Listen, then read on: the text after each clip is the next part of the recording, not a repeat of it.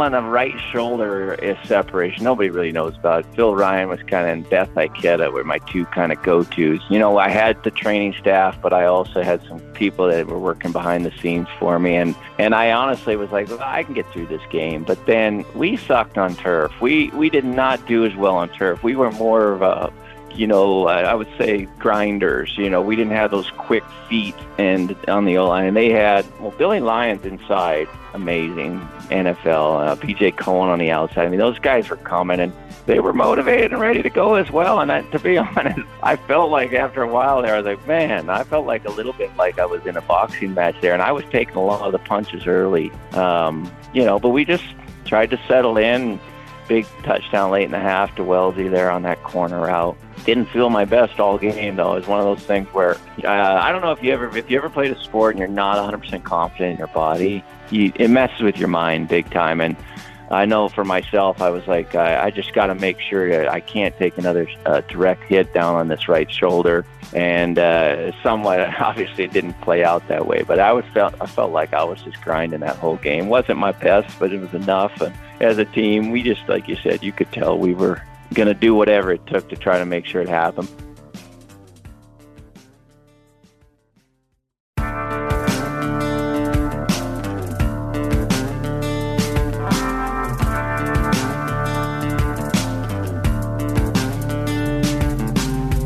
Welcome to Grizz Greats, the silver anniversary of the 1995 National Champions, a podcast series proudly presented by Blackfoot Communications as well as First Security Bank of Missoula. If you're listening to this on its release date, it's December 16th, 2020, which is the official 25th anniversary of Montana's epic 22 20 victory over Marshall in the Division 1 AA National Championship game in Huntington, West Virginia in 1995. This episode features perhaps the most pivotal and certainly the most iconic member of that 1995 national championship team, and perhaps the most pivotal and iconic player in the history of not only Montana football, but of the Big Sky Conference. Dave Dickenson was a dynamo out of Great Falls, Montana, a player that was a three year starter for the Grizz, orchestrating three playoff runs in a row, culminating in that national championship. He also won the Walter Payton Award in 1995 as the Division 1 AA Offensive Player of the Year, and his statistics, they're peerless. They're the reason that Dave Dickenson was named named as the all time greatest athlete in the 50 year history of the Big Sky Conference when they celebrated their 50th anniversary back in 2013. During his career, it's hard to put the numbers even into perspective. He completed 1,015 passes at a 68.7% rate for 13,486 yards, 116 touchdowns, and only 26 interceptions.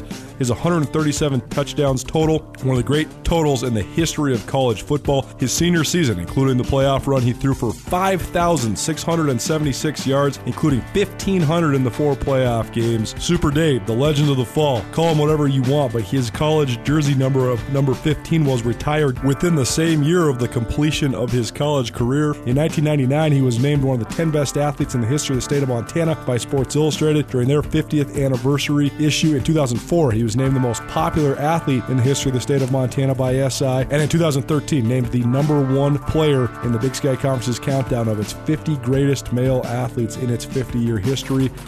And a cherry on top, in December of 2018, he was enshrined in the College Football Hall of Fame.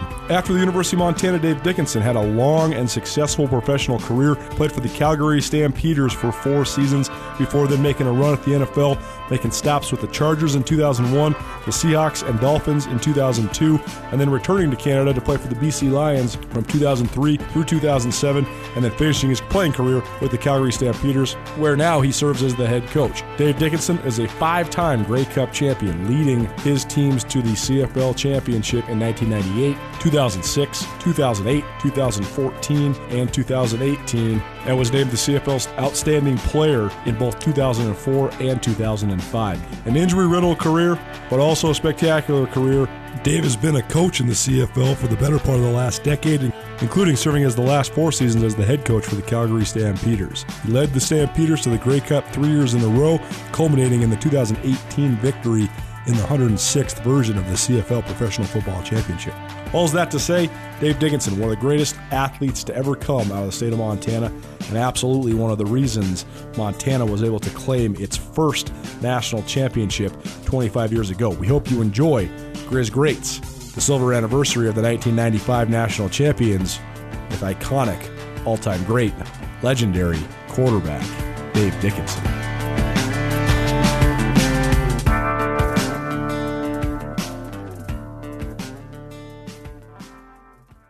Welcome in to the Grizz Greats silver anniversary of the 1995 national champions, and we're very happy on this episode to be joined by the quarterback of that 1995 team and now uh, head coach of the Calgary Stampeders in the CFL and a college football Hall of Famer, Dave Dickenson. Dave, thank you so much for being here. How are you today?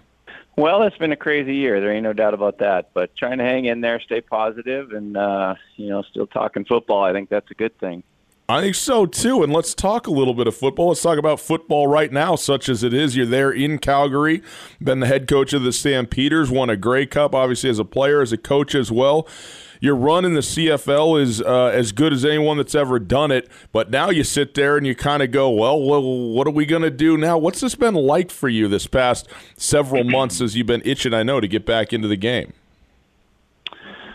Yeah, we've we ended up, you know, in the middle of August, kind of just basically uh, shutting our league down for uh, hopefully just a year, uh, meaning that we couldn't find a way to, you know, to get all of our players and and everyone in a situation that uh, we could feel was safe. And uh, it was a huge challenge for people um, in a higher pay scale than myself, but couldn't make it work. And and when it came down that we were not going to play this year, boy, that really hit hard. I mean um, as I'm sure everybody in the states, Montana, when the Grizz got suspended too. It just the reality of it really hits hard, and you know it, you got to remember um, when we look back on things in 20 years, it probably won't be that big a deal if it's just one year. But when you're right in the middle of it, it just hits you hard, and you realize um, for myself, you know, you just miss a part of you. So I have volunteered. I'm now the head coach of a bantam football team up here of nine on nine. so I'm going back to my roots,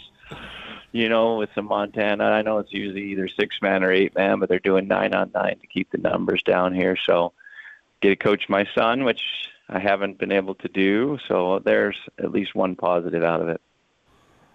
Set the scene for us when it comes to Canada, because I've always been a, a Canadian Football League fan because I've known so many guys that played for both the Grizz and the Bobcats and Eastern Washington, a lot of Big Sky schools that have got up there to play. And yourself, it's been great and fun to follow your career. And I know you've had some guys now since you've been a coach that have had ties to both Montana schools.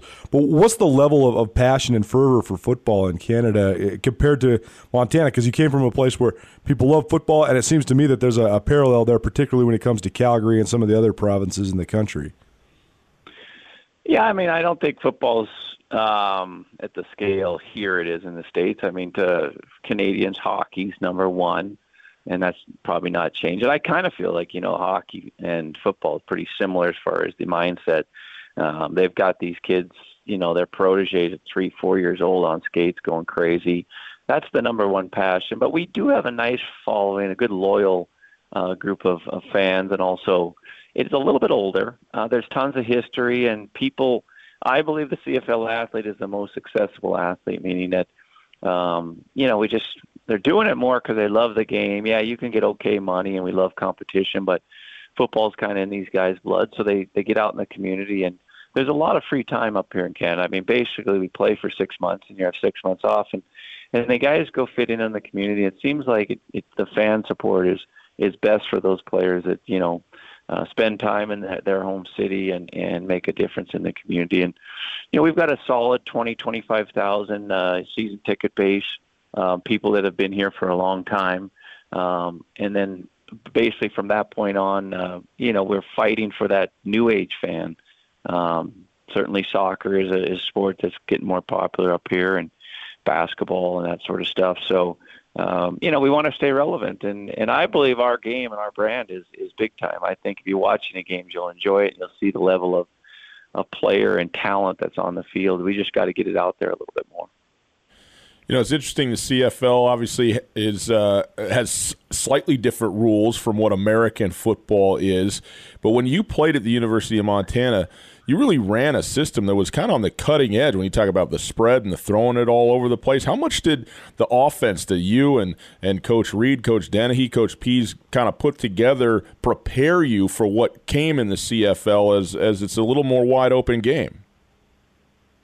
Very true. You know, I want to throw Coach Flew in there too. You know, a guy that obviously uh, I, I I felt like did a great job with me, um, Robin Pflugrad it actually wasn't that different. In fact, uh, there was an extra player was the only thing. Um, so basically, most of the sets up here either, you know, four wide with two running backs, but most people have gone to like a 51 set, uh, which is very similar to down there when we were playing that spread offense, which was a 41 set. Uh, uh, definitely, you know, you had to learn the defenses and and the, and all the motion that's incorporated in our game. We basically let everybody move, uh, some at the line of scrimmage if you're off the LOS and you can really be creative. And I think that's what makes it fun. But it also there's not such thing as like a bunch of pre-snap reads because everyone just kind of hangs out, and then as the play develops, you start seeing the defenses and, and the clues and the tips and that sort of stuff. So uh, I always felt that for me, if I was in shotgun and I had a chance to basically kind of uh, see the whole field, I could figure it out. Um, that's probably one of the reasons I didn't feel like I was quite as good or, or had as uh, good a chance to make the NFL. Back in those days, it was under center. Um, I didn't see as well being 5'10. Uh, couldn't, uh, uh, you know, my arm strength wasn't anything more than average. So being in the shotgun, I could get create a little bit extra zip on it by uh, kind of shuffling up into the pocket and creating that extra zip. And and uh, the game that the, the Montana was playing with Don Read was very similar to the CFL, and it was a fairly easy transition. I mean, the players are better, but that doesn't mean that the game was that much different. And it was a throwing game. I mean, quarterbacks win games up here in Canada. They don't just manage them. That's a big difference. And that's the same now in the NFL. But back when I was trying it, it was more of just manage it. Don't make a mistake. Check it down. If you have to punt, so be it. That to me is why I always felt like CFL is just uh, to me is a more exciting game. Take us through that portion of your career. You graduate from the University of Montana. You go to Canada with the Calgary Stampeders. Uh, success right away. Second year, win a Grey Cup. By 2000, you're the uh, most outstanding player in the CFL, and then you decide to come back and make a, a run at the NFL and play in the NFL for a couple years. What was that portion of your career like, and what what was the leap going from the CFL to the NFL? But then, what made you then return to the CFL back in 2003? What, what was that whole uh, odyssey like for you? Yeah, well, I mean, I, I had a guy here in Calgary, Jeff Garcia. Most people would recognize that name. Good quarterback. Um, I think like one of the toughest guys I've ever been around. I mean, right there with the toughest uh, quarterback slash players that I've ever played with. Um, just competed and obviously made it in the NFL too.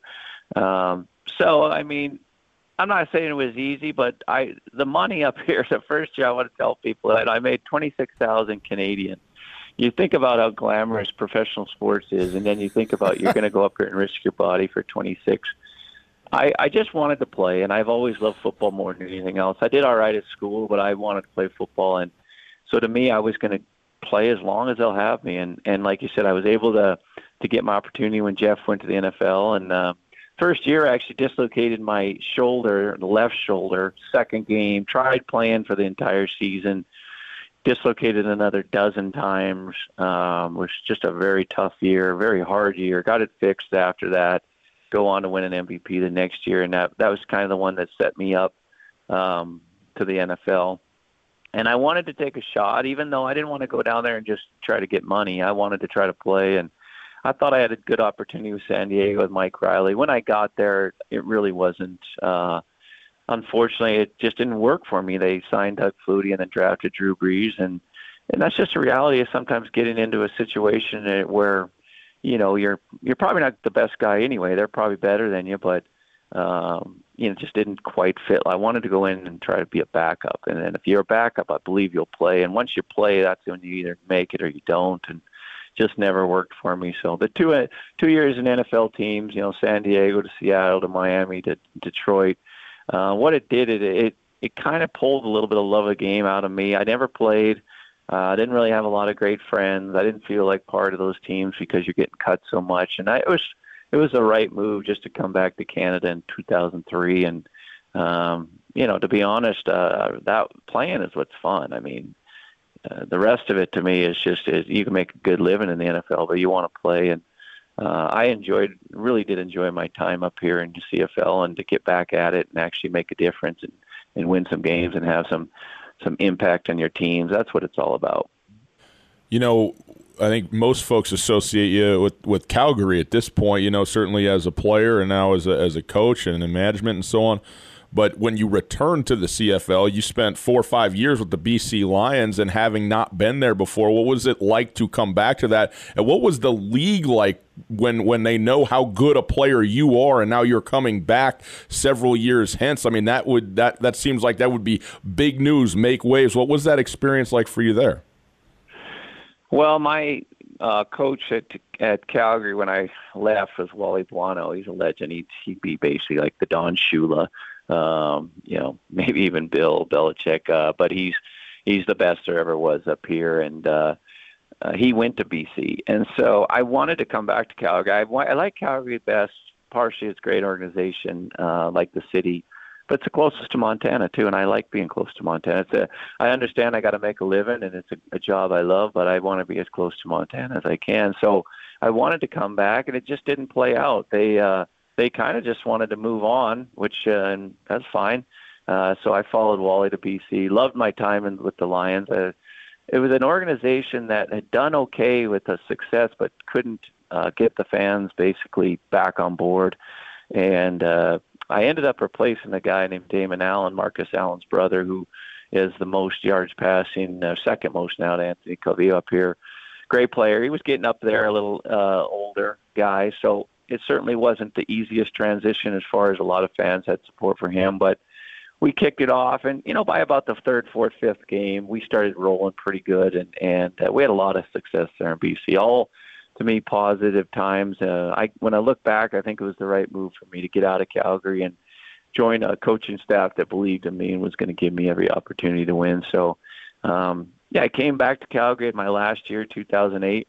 Uh, played for a guy named John Hufnagel who had coached multiple NFL teams down there, you know, Peyton and Tom and Eli as a quarterback coach. And everything's kind of worked out. You know, I've been pretty fortunate. I whether it's myself making the opportunities count or uh, hitting the right situations, uh, it, everything has kind of worked out for me. Connections are what bring us together, whether halfway around the world or in the office next door. Blackfoot Communications is proud to provide next generation network infrastructure that enables reliable, secure, and always on connections. From SD WAN and firewalls to business voice and fiber, our solutions connect you to your community. Visit blackfootbusiness.com or call 406 541 5000 to learn more. Blackfoot, connect to more your career as a whole, I mean, you played professional football for uh, more than a decade. And I, I, know you had a ton of success, five Grey Cup championships, like a couple MVPs along the way, but also some injuries as well. How would you sum up just the entire time as a professional football player uh, and just the way that it influenced now this transition into the coaching world? Well, I like to tell people, you know, I I was up here for a long time, but I didn't play that much. I probably only had, you know, five to seven years as the starter. And uh, when I say that, some of the years I was a starter, but I got knocked out. I had a couple years that were tough years, uh, health wise, and you know, I don't know. I felt like when I was playing, I was right up there with the best, but unfortunately, I put my team in tough situations at times. Uh, I just my body and I just I played a style that didn't was not conducive to just being a, like a a guy that sits there and plays forever like Drew or, or Tom Brady or these guys. I just that wasn't my style. I I didn't give up on plays. I tried to fight for extra yards. I uh, I probably took some undue risk and some hits that I shouldn't have, and it did obviously catch up with me. But to me, it was just like play as like as a kid. I mean, I just remember playing in the yard with Riverview Drive in Great Falls with with um, you know my neighbors, the Arnson family, the Benioff family, and just basically just having fun, but uh, doing everything it took to win. And if it didn't win, I was pissed off. Usually headed home with a bad attitude. That's the way I played pro too. I really didn't care what happened. I just want to win, and that that attitude is obviously uh, maybe not the best as far as sportsmanship, but that's what I've had had my whole life, and I believe it served me well.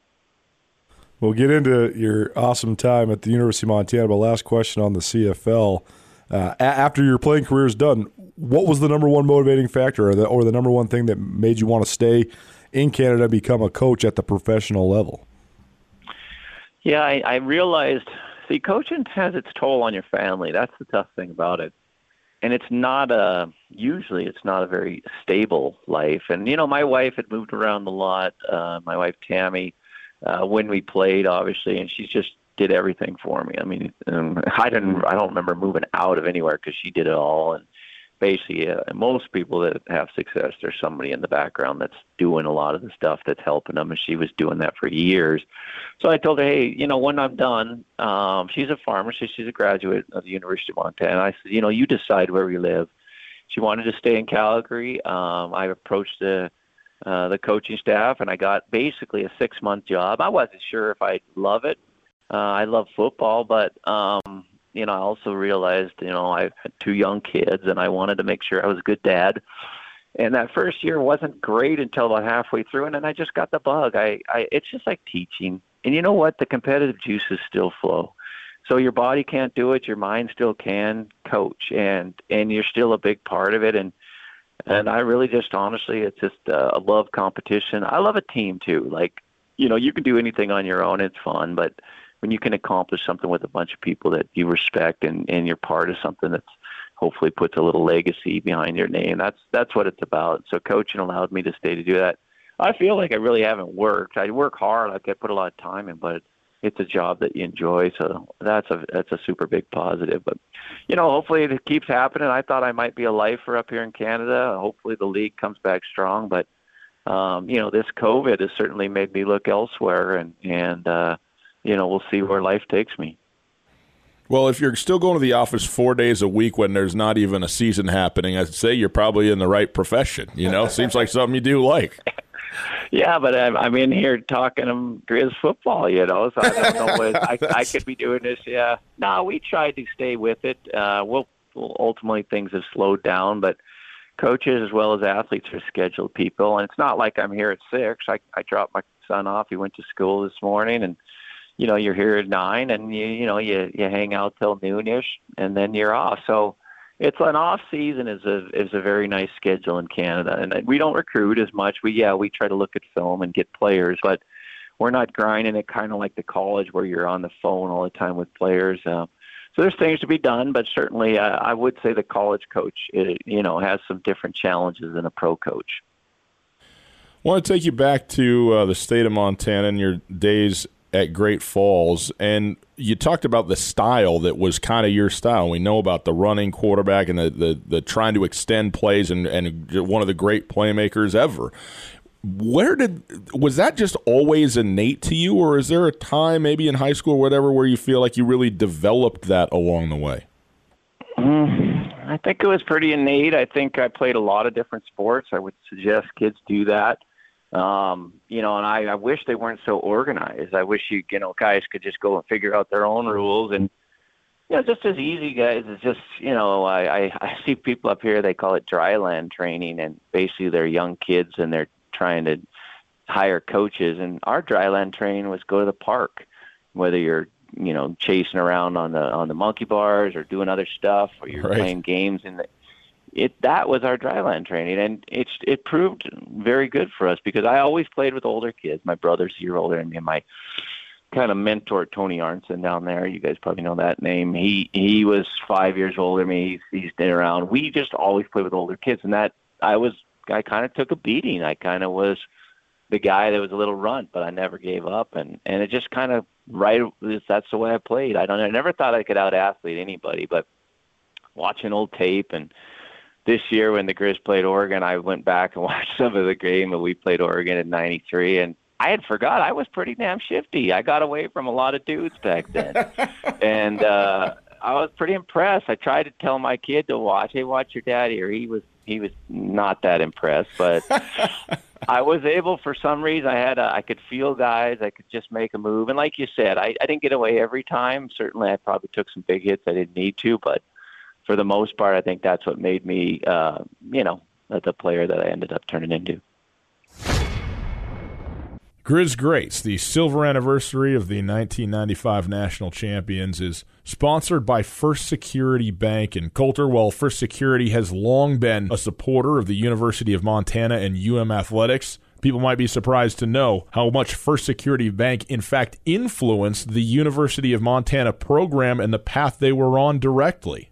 Back in 1993, the Grizz were on their way to their second ever berth in the Division One AA playoffs. Previously, in 1989, the only other time Montana had made it to the Division One AA playoffs, and at that time, first round home games awarded via a bidding process. And so, to help support the Grizz football team as well as fortify the faith throughout the community of Missoula, Bill Boucher, former president of First Security Bank, stepped up to the table to help the University of Montana guarantee any potential revenue lost for the first round of the playoffs.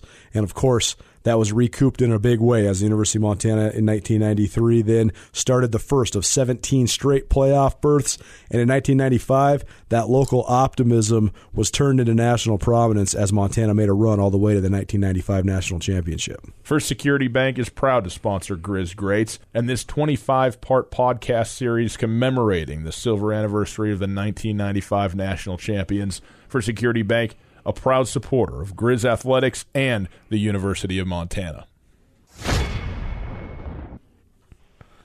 I've talked with people around the state about this quite extensively, but at the time you were at Great Falls CMR and Jack Johnson was at the height of his powers, one of the great coaches the state of Montana has ever seen, it seemed as if CMR itself was uh, not only a football factory, not only a, a, place where a ton of Division One prospects are coming out of, but a quarterback factory too, and that extended all the way through the '90s into the 2000s. And you had guys like Ryan Leaf and Brady Leaf, and it seemed like if you were the starting quarterback at Great Falls CMR for about 20, 25 years, you had a chance to go Division One.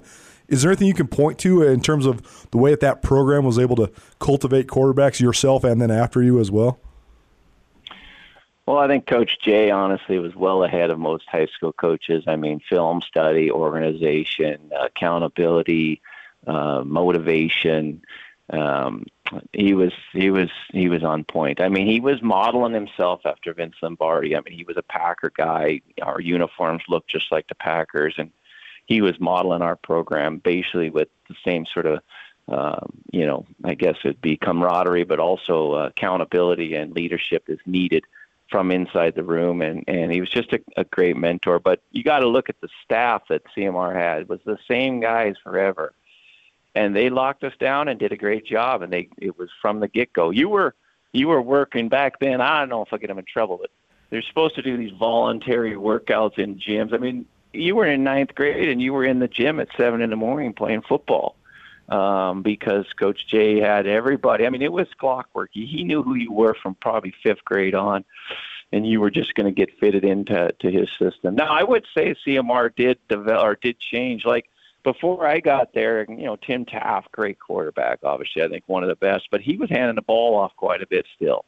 Um, and when I got there, you know, we didn't have any really running back. So then they they morphed it to let me throw a little bit more and you know, a name Jeff McElroy that people in Montana probably don't know as well as they should. I mean, he had 25 touchdowns his senior year as a receiver. I mean, that's insane. Uh, as, and, and we only played uh, 10 or 11 games back there. They played right. a lot more games. So, uh, and Coach Jay moved us into a passing system that year, and obviously that's kind of where the game has gone. But he did it earlier. So those are the best coaches, the ones that see your talent on your team, adapt the system to fit, but still don't give up on what they know is winning football, which to, to him was discipline, uh, making sure you were accountable to your teammates and, and executing at a high level. When you were getting uh, you know, finishing up your high school career there at CMR and, and trying to decide where you were going to go, was there a decision to be made, or was it always going to be the Grizzlies? What was that process like for you to go from high school to the University of Montana? Well, I'll tell you a quick story because I like to tell stories. Uh, I got letters from USC and, and Illinois and Texas and Tennessee, and I didn't return any of them. I said, I just figured I'd get lost. I did. I figured I would get lost in those big schools. And so I, I wanted to play, you know, I wanted to play first off. And I knew the Grizz was going to be tough for me to crack the roster. I mean, I was a little guy.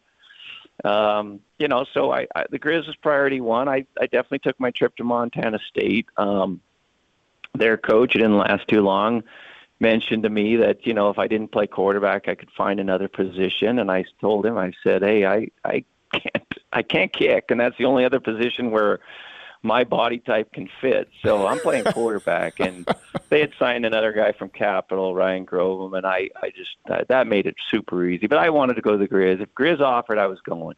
Uh, if they didn't offer, you know, it might have been interesting. Would have been the Cats, Carroll, you know, something like that. Uh, but I wasn't going to go get caught up in this.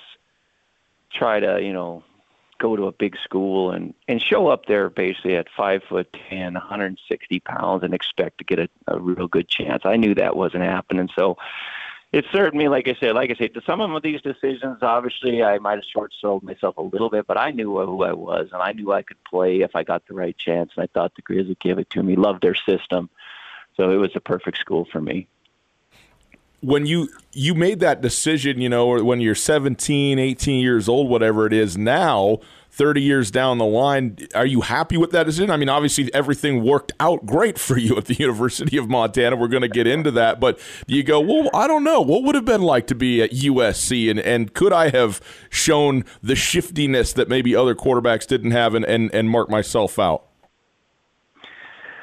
Yeah, see, I think that uh, yeah, I wouldn't change it a bit. And even if I would have played there, and it might have given you a better chance to go to the NFL. That's that's the to me the big ticket. And you know, you do want to challenge yourself at the highest level. But trust me, you know, back then, obviously, I was challenged every week. Uh, the Grizz had another quarterback, Bert Wilberger, a year older than me. Damn good player, damn good player. And uh, in today's world, he'd transfer. He would just get out once he didn't play. But he stuck it out and was a great teammate. Um, but to be honest, uh, yeah, I wouldn't change it for a bit. And a championship is more important than playing on TV, in my opinion. I, I wanted to win something and put Montana on the map, and I wanted to see if we could actually win our last game and do something special. And that's to say you wouldn't be able to do that at some other school, but uh, the odds are for me. I had to realize my limitations and what I call it the eye test. I mean, like, come on. If you looked at me, I doubt you're going to give me a real shot. That people are going to pass me on the depth chart very quickly. And the only way I actually make it is if you put me on the field, and that's where then I can I feel like I, I made a difference. So, yeah, everything with to me with worked out perfect. And uh, to be honest, Montana, Missoula, that's the, my dream city anyway. That's the if there's anywhere that I feel is is home besides Great Falls, it's Missoula. So. uh Love the mountains, the rivers, the atmosphere there, the the the fan support. I mean, Gordy Fix, Mike Larson, these guys still basically always check in on me and, and take care of me. Bobby, the Houck family is just amazing with Tim and Bob. I mean, those are the people that you'll have relationships with that never leave. And so, yeah, everything for me worked out perfect. In our conversations over the years, Dave, the two things that have always struck me and stood out to me is two things you just mentioned. The the undying passion for winning and the perspective you had of how important that was from a young age, but also the self awareness uh, to know exactly where you were in the in the mix of what your gifts were. But it seems as if you could also use that as some intrinsic internal motivation as well. At what point did you realize how important? competition and winning competitions was to you and how big of an advantage do you think that gave you in your career moving forward I never I never thought about like basically. I never thought about it in that terms until I'm a coach. But as a player, I just listen. I was cheap. I was a little bit dirty. I was going to do whatever it took. I mean, um, I just like I wasn't the greatest sportsman guy. I, I I figured out like if I'm playing, if I have to do something a little bit. To, it was more in basketball because football, I just took the blows. I just basically was the the punching bag. But when I play other sports, I'd find some way to to to get an advantage on someone. And um, I felt like in football, the great equalizer though was I could use my brain and I could get the ball into the hands of the great athletes. So, but as far as competitiveness, I still got it. I'm I'm I'm still out on uh, my court in my backyard with my kid. I don't want to lose. He, he even says, "Dad, take it easy." You know, I just got to sometimes back off you know, an elbow here, or maybe I'll knock him a hard foul there. Um, so you know, it's just who I've always been, and I do think it came right from my dad. I mean, he. I'm a dad. I let my kid win sometimes. Well, my dad, I don't think he ever did. In fact, he was the one that. uh you know, about 16 or 17 it took till we could beat him in a lot of sports. But he was that old school coach, that um, hard dad, but a great dad that didn't, when you got something, you earned it. You didn't get it, it wasn't given to you. We were we were poor and we didn't know it. We we didn't even understand that we didn't have the nice shoes and nice clothes because they they basically got us to the to the events and then we took over from there. But I guess to me, you know, as a lot of parents out there too, is you know, failure can happen, but you know, your kids. Um, I'm not into this, you know, always. Hey, good try. You looked good out there. I mean, I I like to push a little bit, and I want to make sure. I think that worked well for me is you know lift up your kid when it's going bad, but if it's going well, find a way to keep kind of keep motivating and keep them uh, keep them a little bit honest and and also a little bit uh, on that uh, that edge that hey, we got to pick it up. There's going to be someone else in here chomping at the bit, so find your way to to get yourself better. But sports to me has always been a, a, a microcosm of life. It's how can you get ahead without you know basically what am I good at and how can I try to become a uh, get ahead of these other guys and that's the way I coach. That's the way I am as a person.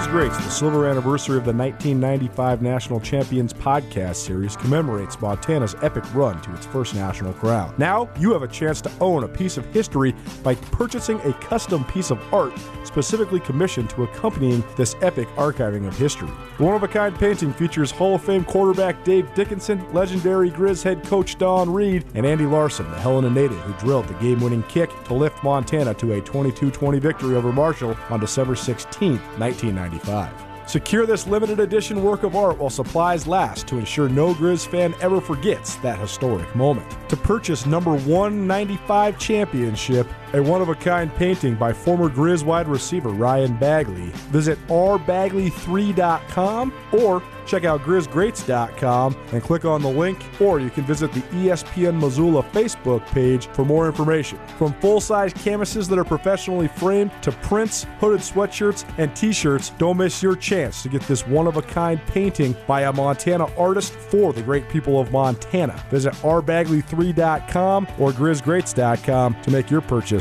today.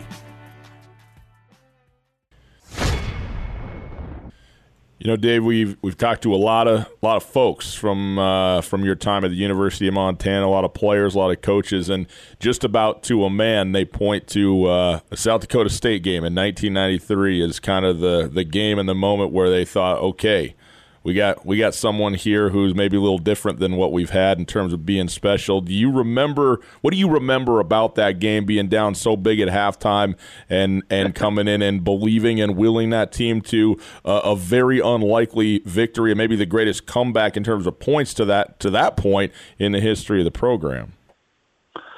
Yeah, I know the Grizz have a way of doing that. They uh you know, the weird thing, Adam Vinatieri, who's their kicker, was still playing in the NFL, or at least was up until this year. Um, you know what? I was just trying to find my way. Um, Coach Read had given us, uh, Bert Wilberger and myself, a deal where, okay, Dave, you start because it's in Montana. You're the Montana guy. Next game is in Oregon. Bert's Oregon guy. You guys decide who's going to win the job. And and I thought I played decent in the first quarter, but not great. I, um, I think we had a, a touchdown drive, and then Bert came in, didn't work out from that game. All of a sudden second half shows up uh, it's 38-7 and I just didn't want to give up an opportunity. So whatever's been said and all that, I knew it was important for Dave Dickenson. I knew I had to play well and I wanted to make sure the only way for a quarterback to play well is for everyone to buy in and, and get after it and and to to just play their balls out. And so that's why I kind of went in and said, guys, we got to play and we can win this thing still. Whether or not that story has been blown out of proportion, I did believe we had a chance. Uh, football's a crazy game. Um, but we made te- plays on defense, special teams. Obviously, hit a, a big, you know, went deep on a fourth down to Gerns. on a play that most people think I should have checked it down or had a safe pass. But um, you know, like I said, that was a blur, fifty-two forty-eight, and then get benched the next week. so. Uh, you know, it's one of those things where, yeah, it, it was it was a great game, great comeback, but I still felt there was work to be done, and and uh, you know, the Oregon game, obviously, the next week, uh, I thought it was another defining moment for me to play that well against that those opponents, uh, that level of quality of opponent. And uh, I felt like by doing that, that's what kind of solidified me as a starter and took it from there. At that point, 1993, Montana and, and Don Read's program was just blossoming. I think 1989 was the first appearance in the playoffs or the postseason of any sort uh, in in almost 20 years. And uh, 1993, sort of the beginning of what became one of the epic runs in the history of college football, quite frankly. But after you lose that Oregon game, you guys get red hot and you don't lose again until the playoffs. But in the playoffs, a 49 48 loss to Delaware. What sort of impact did that loss have on the team as a whole moving into 94 and 95 and beyond? Yeah, I thought our 93 team actually was a, a great team. We just didn't know how great we were, so we just kind of rode the wave. Um, yeah, we lost 49 48. Uh, you we ran into a system we couldn't stop. Guess what? They couldn't stop us. I mean, I think if you look at my numbers that game, that might have been my best game of my career as far as, I mean, they couldn't stop us either. We missed an extra point after we return a kick for a touchdown, which we probably could have – I mean, maybe if he got tackled, we'd scored in less time, we would have been better off. But it was a great football game. We got us excited. We lost a lot of good players from '93, though, and that group, I think, you know, was a great group. But uh, we kept kind of maybe more of the of the when I say um, great players, but not in some of the positions maybe that are the glamorous positions. We were great up front and and and and linebacker and all that, but we kept a you know a, a certain amount of guys for 94 and 95 run. I felt like 94 could have been special as well, but we started hitting the injury bug. Uh, I didn't even get a play in the. I played maybe a quarter of a playoff game. Um, second one there, I had more problems there, and then uh, we we ran into a buzzsaw at Youngstown, which they were the better team. But I thought 95, honestly, yeah, uh, we we were peaking, and uh, you know it's good to go through some adversity. If we don't, if you remember back '95, we got we got whooped against Idaho late in the year, mm-hmm. and that was a good thing for us. That was. We figured, uh oh, you know we better show up, and to get a little bit of good fortune of having the first three at Washington Grizzly. I mean, the first two were going to be there because our fans uh, showed up and we were the number six seed. But to get the, you know, to get Stephen F to upset the, their opponent and to get that third game on our home turf was was big time. And obviously, we thought we were going to match up again against McNeese. Uh, they get beat. I don't know if that was a good thing though, because we had to play Marshall on their home turf. They were damn good, but did seem like a year of destiny. Um, when we showed up there, we were not given. Nobody gave us a lot of chance. It was interesting. I, I was kind of pissed after the game but I didn't think that uh, people gave us the respect we deserved. Even all week, the Marshall players were kind of making fun of us. Remember uh, uh, Corey Falls? You know, uh, we didn't have a lot of black guys on the team, and they were making fun of him. He he didn't want any part of it either. We were so focused, and the defense made a lot of great plays, and uh, you know that to me was the kind of like you said the start of the Grizz being thought of as a chance to win every single uh, national championship. Haven't won as many as I, I'd like to think, but certainly been a, a big factor in a lot of playoff games. Well, we're going to get to that to that game and that playoff run, but I wanted to, you, you mentioned, you know, in kind of in passing, you know, that you were hurt in '94 in those playoffs, and with such a good team again in 94 how much did that influence you if at all going into the 95 season to say okay this is this is my last shot as a senior and I got to stay on the field be ready to go and go as far as we can because you know not having been able to play I would think have to be have to have been com- completely frustrating. Yeah well Boise Boise just beat the beat the heck out of me I wanted to say the swear word there but uh it's a podcast, Dave. It's okay. Yeah, you can let it rip. well, they beat the shit out of me, uh, Pokey Allen. They did. But guess what? We had all summer to look at that tape, and we were ready for them in '95, and we wanted some revenge on that. If you look back at '95, and, and whatever it is, it is. But I didn't even finish most games because we were whooping people. I mean, I had so many games. I was out of some games in the third quarter. And guess what? That was a good thing for my health. So, I mean, yeah, I, I think the numbers could have been astronomical in some games. I didn't play them, you know, so, uh, you know, I do feel like there was a little bit of karma there, though, because maybe the less hits on the body and, and not being able to maybe have to grind out, you know, close wins um, helped me. But you know, when it when it counted, we had a tough game against the Cats late. I I remember that one as much as any because you know we had won so many games in a row, and I didn't want to be part of the uh, my legacy that to break the streak. I didn't. I wanted to make sure, and that was a that was a tough tough game. I 42-33 or something is in my memory, but might be wrong. Uh, but it was one of those things where that was a nice win. And then going into the playoffs, like you said, I just felt like we were peaking. We had some young players balling. Jason Crebo at the linebacker position.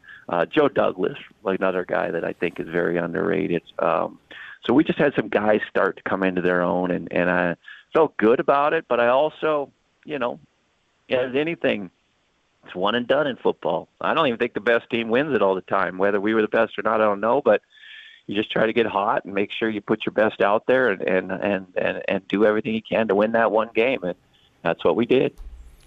Seems like there was a ton of factors coming into 90, 1995 to motivate uh, yourself and the rest of the program, but also there was some huge question marks too with the graduation of a bunch of great guys. You know, Scott Gragg's a second round draft pick, Shalon Baker, Scott Guernsey, two of the most prolific receivers in school history. Uh, a ton of guys that uh, that graduated off the defense as well, and there was going to be some young guys that had to fill some roles. And then you mentioned Coach Pflugrad, Robin Pflugrad, and his influence on your career. He moves on and moves up to the, the highest level of college football, um, where he stayed for, for a couple decades before returning to the University of Montana. But what do you remember? Was there any was there any sort of question marks in, in your guys' minds coming into that year? Or how what did all those losses and transitions mean for you coming into the '95 season? You know, when you're young or you're college, I I don't think you just pay attention. I think you just. Uh, you know, you try to make yourself just that little bit better. You know, I always hear people say 1% better, you know, get better every day. I was very confident in our offensive line. I mean, yeah, we lost Lurchie, but, you know, we had three juniors returning, uh, Zelda, Kemford, and Agee. I think were outstanding. And then my roommate was Eric Simonson. So Simo, I think, was underrated. I mean, right there with Lurchie. Um, he just didn't quite, you know, he had other things that you know, worked out different for his NFL tryouts and all that. But I was very confident in our offensive line. And like we needed to find Joe Douglas. I, I Wellesley obviously was my go-to. He was my roommate when I was a freshman anyway, and and uh, and I felt like obviously when I needed the first down. But I think Joe actually and and with Mike Earhart, I felt like we were good offensively. Uh, we always seemed to find running backs. I mean, Kelly Stensrud was Mr. Reliable, Mr. Clutch, but we always seem to have it. And we wanted pass receiving running backs. We wanted guys that could catch and block. It was the defense that really started showing up, and it took a while, but they did. And, uh, you know, I'm good friends with Johan Manzanares. We still ch- talk a lot. I think our D line didn't get enough credit. Just a, a group of seven that, you know, found ways. It was Eric, his brother, too. And, and then we needed that younger group, but we always had to hit the JC market for the back end, and we found some guys. And it took it always took those guys a little while to actually like trust our team. You know, they show up, love Montana, but they're not too sure. And then they realize what we're about, and we start bonding, and we're we're we're one. You know, we're all we're all in this thing together, and we just gelled at the right time. So I didn't have any to be honest, I didn't have any uh, pro. I thought we had a good team, uh, but I do think that junior class, which uh, if you put me as the senior the junior class was the better class. They were the one with the ballers, uh, and we just rode them a little bit. Obviously, they ran into that buzzsaw the next year with Randy Moss uh, in Marshall, but uh, that was a hell of a class. That class was excellent. You know, when you hit that playoff run. You said you got a little fortunate, obviously, with the Stephen F. Austin upset, so they come to Missoula, and and much has been made of really back to back very cold games. But I mean, 163 to 14 doesn't lie. I don't care where you're playing. I mean, that's insane, right? And you talked about, hey, the defense stepped up. Well, clearly they did, right? They they pitched two shutouts and then allowed 14 whole points when you guys put up 70.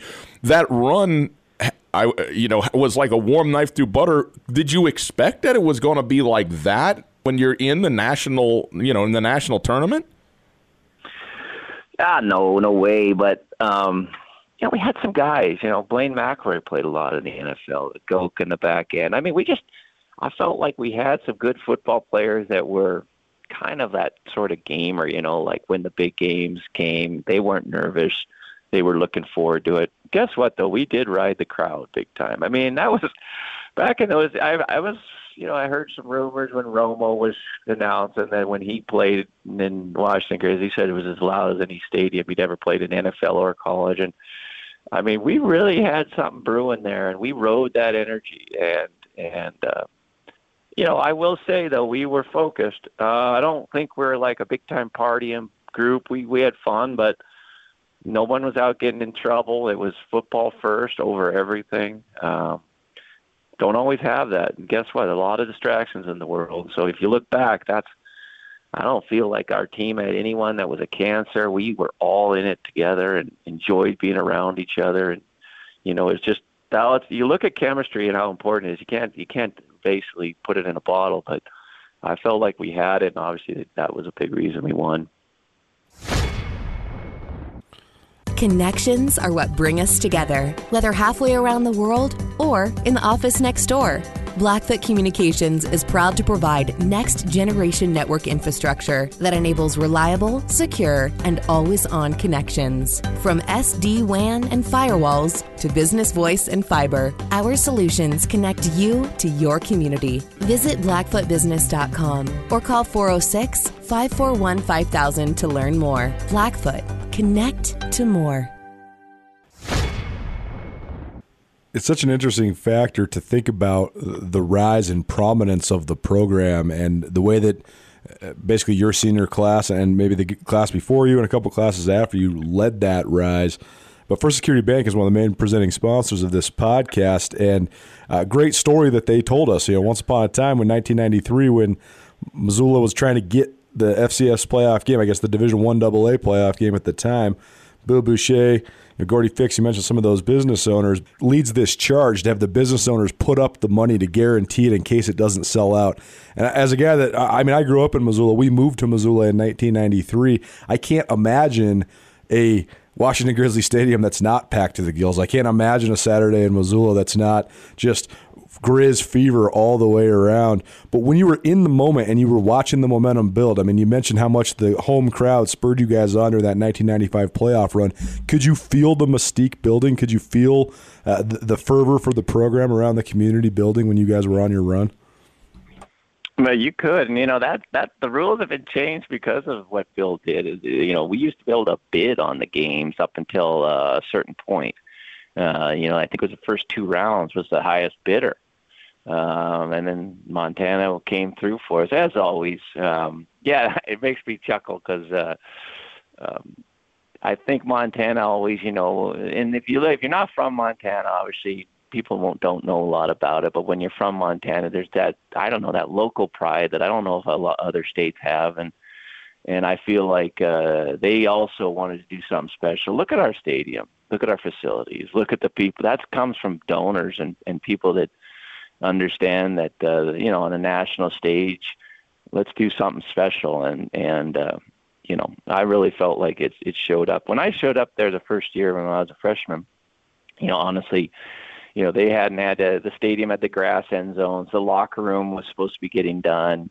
Uh, that wasn't happening. And then as we that uh, built that momentum, all of a sudden, you know, they start filling in the back end zones, new locker room. It didn't come in until the year I was done, but it was still awesome. And, and I just feel like Montana, like you said, it was putting itself on the map in a football sense, but also, hey, take notice. There's some pretty good things going on up north here. Go ahead, come to our place. We'll, we'll give you some hospitality, then we're going to go out and, and, and whoop your tail on Saturday. So that, that to me, I love that attitude too of, hey, we're nice, but guess what? When it's time to go to work, we're going to go to work hard and, and, and show you what we're all about. So, all good memories. You have this great run through the playoffs, and then turns out Marshall goes ahead and makes it to that championship game, and so you're playing effectively a road game uh, in uh, in Huntington, West Virginia, against the homestanding Marshall team, and. You know, I've rewatched this game now recently a couple times. Colter and I both have, and one thing that first half, man, that defensive front seven for Marshall is something else. I mean, they got after everybody, yourself not the least of which, and clearly that was part of their game plan. But they also had the dudes to do it. What do you remember about that game and and the physical nature of of uh, especially that front seven of Marshall? Yeah, I was I was battling a right shoulder separation. Nobody really knows about it. Phil Ryan was kind of in Beth Ikeda were my two kind of go tos. You know, I had the training staff, but I also had some people that were working behind the scenes for me, and and I honestly was like, well, I can get through this game. But then we sucked on turf. We we did not do as well on turf. We were more of a you know, I would say grinders. You know, we didn't have those quick feet and on the O line. And they had well, Billy Lyons inside, amazing NFL. Uh, PJ Cohen on the outside. I mean, those guys were coming and they were motivated and ready to go as well. And I, to be honest, I felt like after a while there, I was like, man, I felt like a little bit like I was in a boxing match there, and I was taking a lot of the punches early. Um, you know, but we just tried to settle in big touchdown late in the half to Wellesley there on that corner route. Didn't feel my best all game though. It was one of those things where, you know, I was. Uh, I don't know if you ever if you ever played a sport and you're not 100% confident in your body, you, it messes with your mind big time. And I know for myself, I was like, I, I just got to make sure that I can't take another uh, direct hit down on this right shoulder and uh, somewhat obviously it didn't play out that way. But I was felt I felt like I was just grinding that whole game. wasn't my best, but it was enough. And as a team, we just like you said, you could tell we were going to do whatever it took to try to make sure it happened. But give them credit. I mean, Chad Pennington's their quarterback, true freshman, uh, uh, played well. You know, I think they kind of lost their composure a little bit. I mean, uh, obviously took some penalties. Turnovers are always big, and uh, you know, I still think we outplayed them, but it was a hell of a game. It was a great matchup. Colter, in 1993, the Grizz football team was looking to host its first playoff game of the decade and just its second season of playoffs in school history. As we know, you got to have some financial backing to guarantee a home game, and former First Security Bank president Bill Boucher stepped up, spearheading a group of local business owners to guarantee that bid for UM athletics, and that commitment from First Security Bank to UM has never wavered. Bill Boucher, Gordy Fix, several other business owners around the city of Missoula certainly had a huge influence in stepping up. Certainly, some of the first true believers in what Grizz football could become and what they could mean to the Missoula community. Two years later, in 1995, the University of Montana had turned that local optimism into national prominence.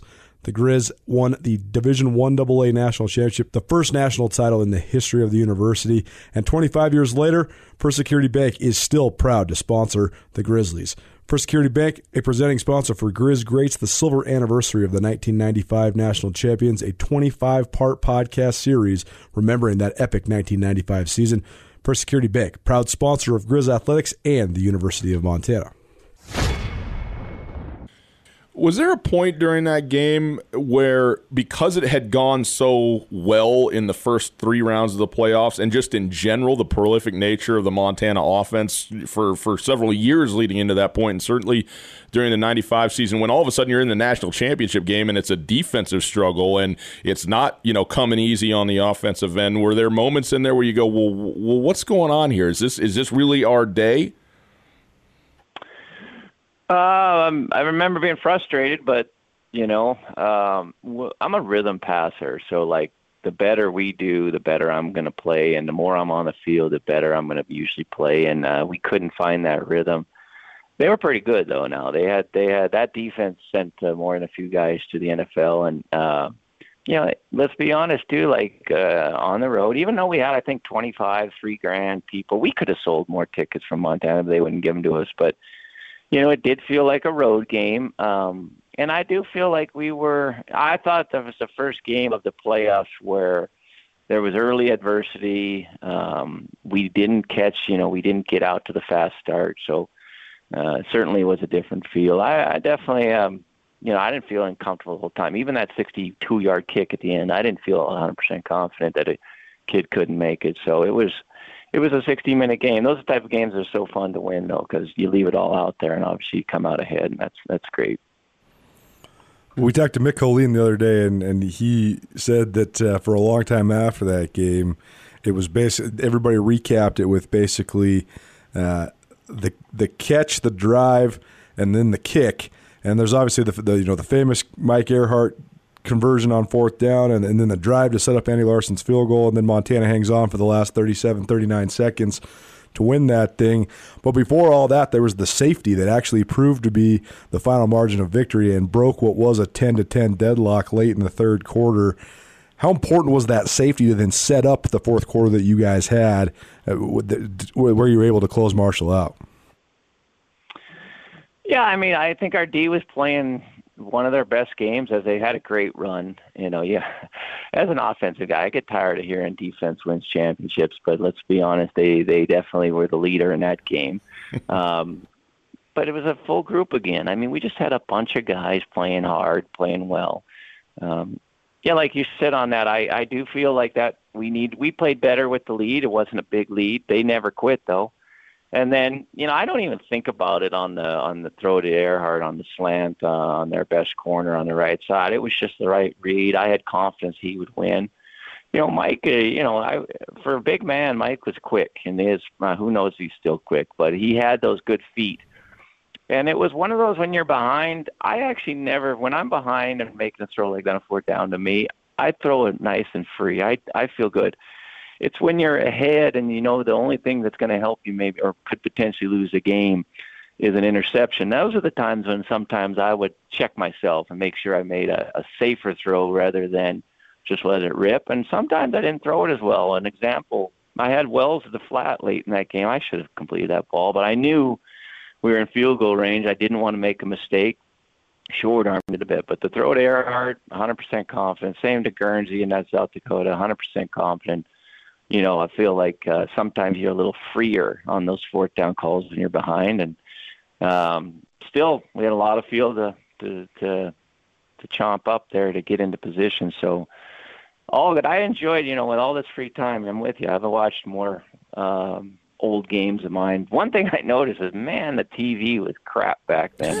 like the, the quality of what people get to watch now. I mean, you watch those old games, and and yeah, the quality of the coverage and the angles and the just your screen. Is, I I didn't realize it's so bad.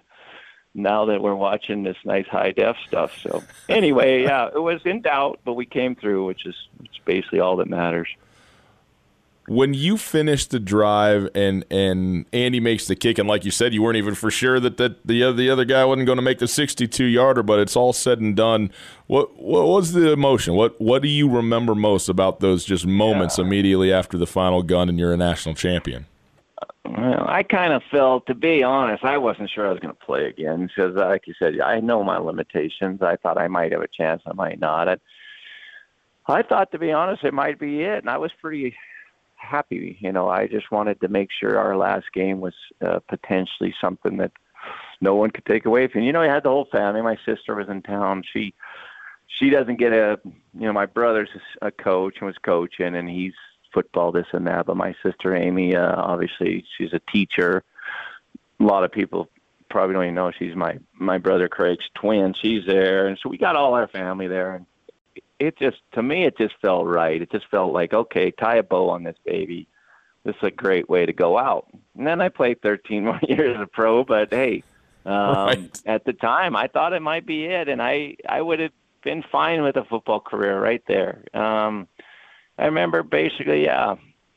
See, I'm one of these guys that lives in like history, legacy. I want to do some something that I know they can't take away at any point. Uh, anybody can take it away, and I always lived that way. I want to be part of something. It's not about records to me because I understand things change and all that, but when you're a champ and you get to accomplish something with a group of guys, that ain't leaving you. And that was in high school. I the high school state championship games at CMR, I felt were as big a game as anything until you get to the next level. But I've always been that way as far as let's make sure you're let's do something that can't get taken away, and that was important for me to finish it off right. And it was a relief. I mean, I'm happy, but both a lot of my championships I've won, it's more of a relief. Yeah, we did it, but I can't tell you that it's like I feel like over the top. I'm exhausted. It's been a grind. I want to party and have fun, but I was so tired and just so mentally and physically out of gas. It was one of those things where it was just a big breath and just a bit of relief that you know, yeah, we did do it. it we did actually win championships, which to me was what it's all about. Well, many, many stories from a lot of your former teammates and coaches and, and affiliated media guys and stuff about what the experience was like when you get back to Missoula immediately. But I want to ask you about the experience of being in Missoula then, uh, because you didn't actually go up to Canada until 1997, so a little bit of time in Missoula. And I remember when I was a kid, uh, you gave a speech at the uh, the opening of Little League baseball, and then you had a line of kids giving autographs. I still have your autograph on my baseball glove years ago, and it's it's crazy for me to have this whole thing come full circle from being a kid now to just being an adult and doing this awesome podcast with you. But what was that year or so like? Because I mean, you were one of the great heroes the state of Montana had seen, and for a 22, 23 year old kid, that must have been at the same time really awesome, but also probably pretty trying, maybe stressful as well. What was that moment in time like? Well, I did come to Canada. '96, I came to Canada, but no one really knows that because I didn't play any games. But a good story on that baseball. I remember that Kenny Staninger, my agent, obviously set that up. Um, big baseball fan. Kenny's passed. Yeah, Kenny was my um, next door neighbor growing up my my yeah. uh, whole life, so I, I remember that vividly as well. Well, I'm probably in hello to Mary out there, but basically, uh, that was draft day. That was NFL draft day, and uh, I remember it because I I had a pretty good feeling I wasn't going to get drafted. I I did I did celebrate and enjoy myself and had a good run and and down at the stocks, um, doing my thing uh, after the championship, and I wasn't invited to the NFL Combine, and uh, um, I'm saying two days before somebody pulled out and Kenny called me and says, "Hey, they say you can go." So I'm I'm in. Well, I didn't know any of the damn drills. I I showed up. I had a pair of track shoes and a pair of high tops to throw in. They wouldn't let me do any of the testing in the, the track shoes, so I ran all my 40 yard dash, my jumps, in my basketball high tops. I mean, it was kind of to me, it was almost comical, like how unprepared I was, meaning that today's athlete has every advantage and knows everything. And I was just honestly, I didn't think I was going, so I was preparing for a pro day, but I'm not even sure anyone was going to show up for that because uh, we didn't do much. So it's just a different time. I remember I ran the Olympic torch relay. Um, another story, Kenny got me that because a lady from Delta got sick and literally, the night before, Ken says she wants you to run the torch relay for her in Salt Lake. You want to do it? I said, hell yeah. So I get on a plane that next morning, go down. Still got that Olympic torch from the '96. So there was a lot of things that kind of definitely were just thrown on my plate, and I tried to take advantage of them all. But the first and foremost is I wanted to play at the next level. So I got the chance, but it, it wasn't smooth. I'm going to tell you that it was it was hard work to break in at any level, but as far as the celebrity status, I, I'm a pretty down to earth person. I enjoy talking to people that don't know me. Uh, meaning, I would rather I don't care if you know I play football or not. I just let's figure out if you're a good person, and that's the thing about Montana that I think is so special. You don't get that everywhere else. Most people, it don't matter. You know, I could be from Great Falls, Plentywood, I could be Billings. When you're from Montana and you have success, people root for you. That's not always the case because in today's world, they always want to tear you down but I really feel like the Montana sport is something you don't get everywhere else. So always appreciative and happy that it, it worked out the way it did. Dave, I'm wondering what was your relationship like with Coach Read, and what do you remember about him? Yeah, the um, love. haven't seen enough of Don, um, but uh, I wish I honestly did a better job of staying in touch with people. Um, uh, especially Coach Read because he has such a special part. You know, it's crazy because he he's kind of that. I didn't realize kind of that mad scientist, bit of a paranoia, worried that people were watching practice, sending people up to the M to make sure no one's filming us up there. Uh, a lot of things. Yeah, I didn't know about all that stuff until my brother told me he was coaching with him, and you know, we just felt like Coach Read was was honestly kind of like your father, grandfather had our back, cared for us, really was more than football. Didn't realize all the X's and O's and those type of things um, because he delegated a lot of that to his assistants that did an excellent job. So you know, I miss him. I, I, I do. I, I know. I, it's just life gets busy, and I don't do a great job of staying in touch with people that I respect and love. And I feel like, oh, I'll catch him down the road. I'll do this or that. And he's a guy I wish uh, we had more conversations. Uh, Mick Dennehy, he came up, saw me uh, last year here, and still saw Coach Pease and some of those. I didn't see Coach Read enough, and I, I, I feel like I could have done a better job or should be doing a better job of that. So maybe this podcast will spur me to be a better man and, and make sure Don knows how much we we love and respect him and, and appreciate the job he did for us. That coaching staff, the the paths that they all took after that. I mean, Coach Pease, he rose to be one of the premier offensive coordinators in all of college football, and and Robin Pflugrad, so many great years in the Pac-12 before returning to Montana and being the head coach here, and you know Mick Dennehy with his time at Utah State. So, so, what have you thought of just the way that that coaching staff? It seems as if that's an affirmation to how innovative and great the offense was. The fact that all the offensive assistants basically matriculated throughout college football and had so much success individually outside of Montana. Yeah, I think I think obviously, but they had a system and they believed in it and they found the players to fit it. And uh, you know, Jerome Souers had a hell of a career. I I mean, I know he's at NAU, but you don't go down and have a head job for 20 years and not be a hell of a coach. And it was, you know, Bruce Read made it to the NFL. Uh, you know, we had some coaches, and guess what? If you don't have coaches, you you I'm a coach now, so I'm biased, but listen, they they're the ones that make the player's job easier. If the player had to do all the work, they probably first off aren't qualified. If you can give them the little hints, give them the little tips, keep them accountable, keep them working, keep them grounded. Um, you know, you're their foundation, and then the player makes the coach look good. That's basically what it is. So, and I believe in that. I've always felt coaches need to get out of the way. They lose more games than they win but they still provide the foundation. They, they if you get the right coach, he's the one that's going to make that just a little bit easier for you, which ultimately uh, I think puts you over the top. So definitely our staff, a lot of great guys, a lot of characters too. Davy Reeves, I mean my brother was in there too, and just uh, a lot of characters. Billy Cockhill came, you know, from that staff. Uh, and became a as going. Chad Germer was another ex one that's doing it now. Just a lot of great people people I played with that have become great coaches. Well, Dave, this has been awesome. The memories have been tremendous, and we'll, we'll get you out of here on this. That 1993 playoff berth, then it becomes 17 straight playoff berths. The Big Sky Championships that you guys won, part of Montana winning uh, what ultimately became 12 straight, and I think 15 out of 18. The success was unprecedented, and, and 1995, it seemed like that breakthrough sort of turned Montana from David into Goliath, and I don't think anybody in Missoula believed the Grizz could ever lose a game. after after that moment, the expectations here are probably as high as anywhere in all of college football, and it's what makes you know living in Missoula and covering these programs so great because it, it is really uh, excellence is expected.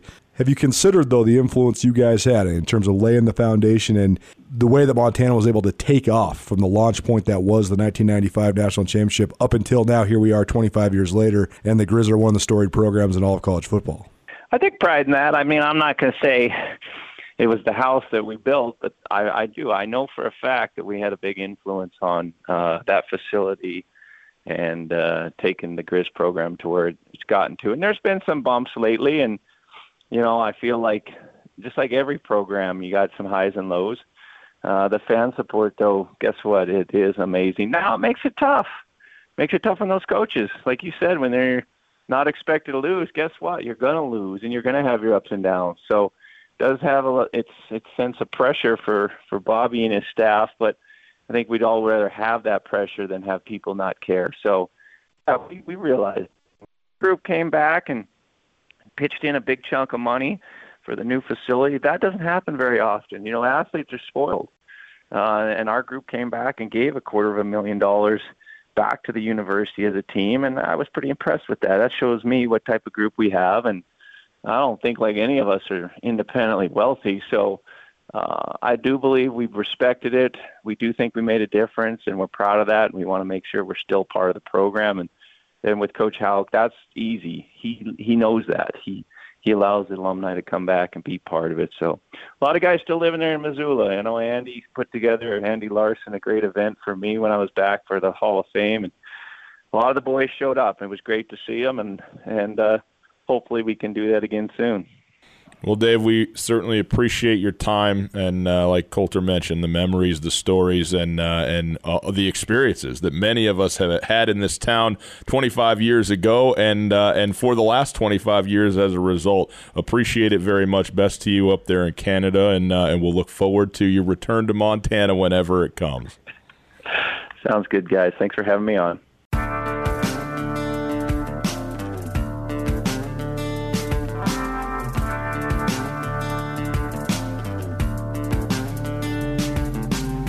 Thank you for listening to Grizz Greats, the silver anniversary of the 1995 national champions.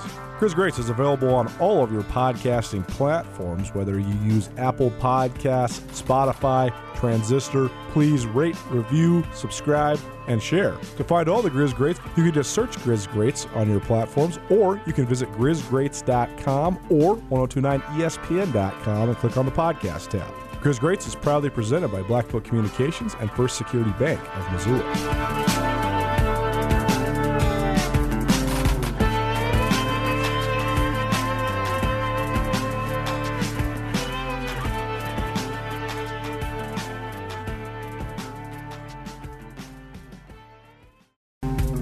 Greats, the silver anniversary of the 1995 National Champions podcast series, commemorates Montana's epic run to its first national crown. Now, you have a chance to own a piece of history by purchasing a custom piece of art specifically commissioned to accompanying this epic archiving of history. The one of a kind painting features Hall of Fame quarterback Dave Dickenson, legendary Grizz head coach Don Read, and Andy Larson, the Helena native who drilled the game winning kick to lift Montana to a 22 20 victory over Marshall on December 16, 1995. Secure this limited edition work of art while supplies last to ensure no Grizz fan ever forgets that historic moment. To purchase number 195 championship, a one of a kind painting by former Grizz wide receiver Ryan Bagley, visit rbagley3.com or check out grizzgreats.com and click on the link, or you can visit the ESPN Missoula Facebook page for more information. From full size canvases that are professionally framed to prints, hooded sweatshirts, and t shirts, don't miss your chance to get this one of a kind painting by a Montana artist for the great people of Montana. Visit rbagley3.com or grizzgreats.com to make your purchase today.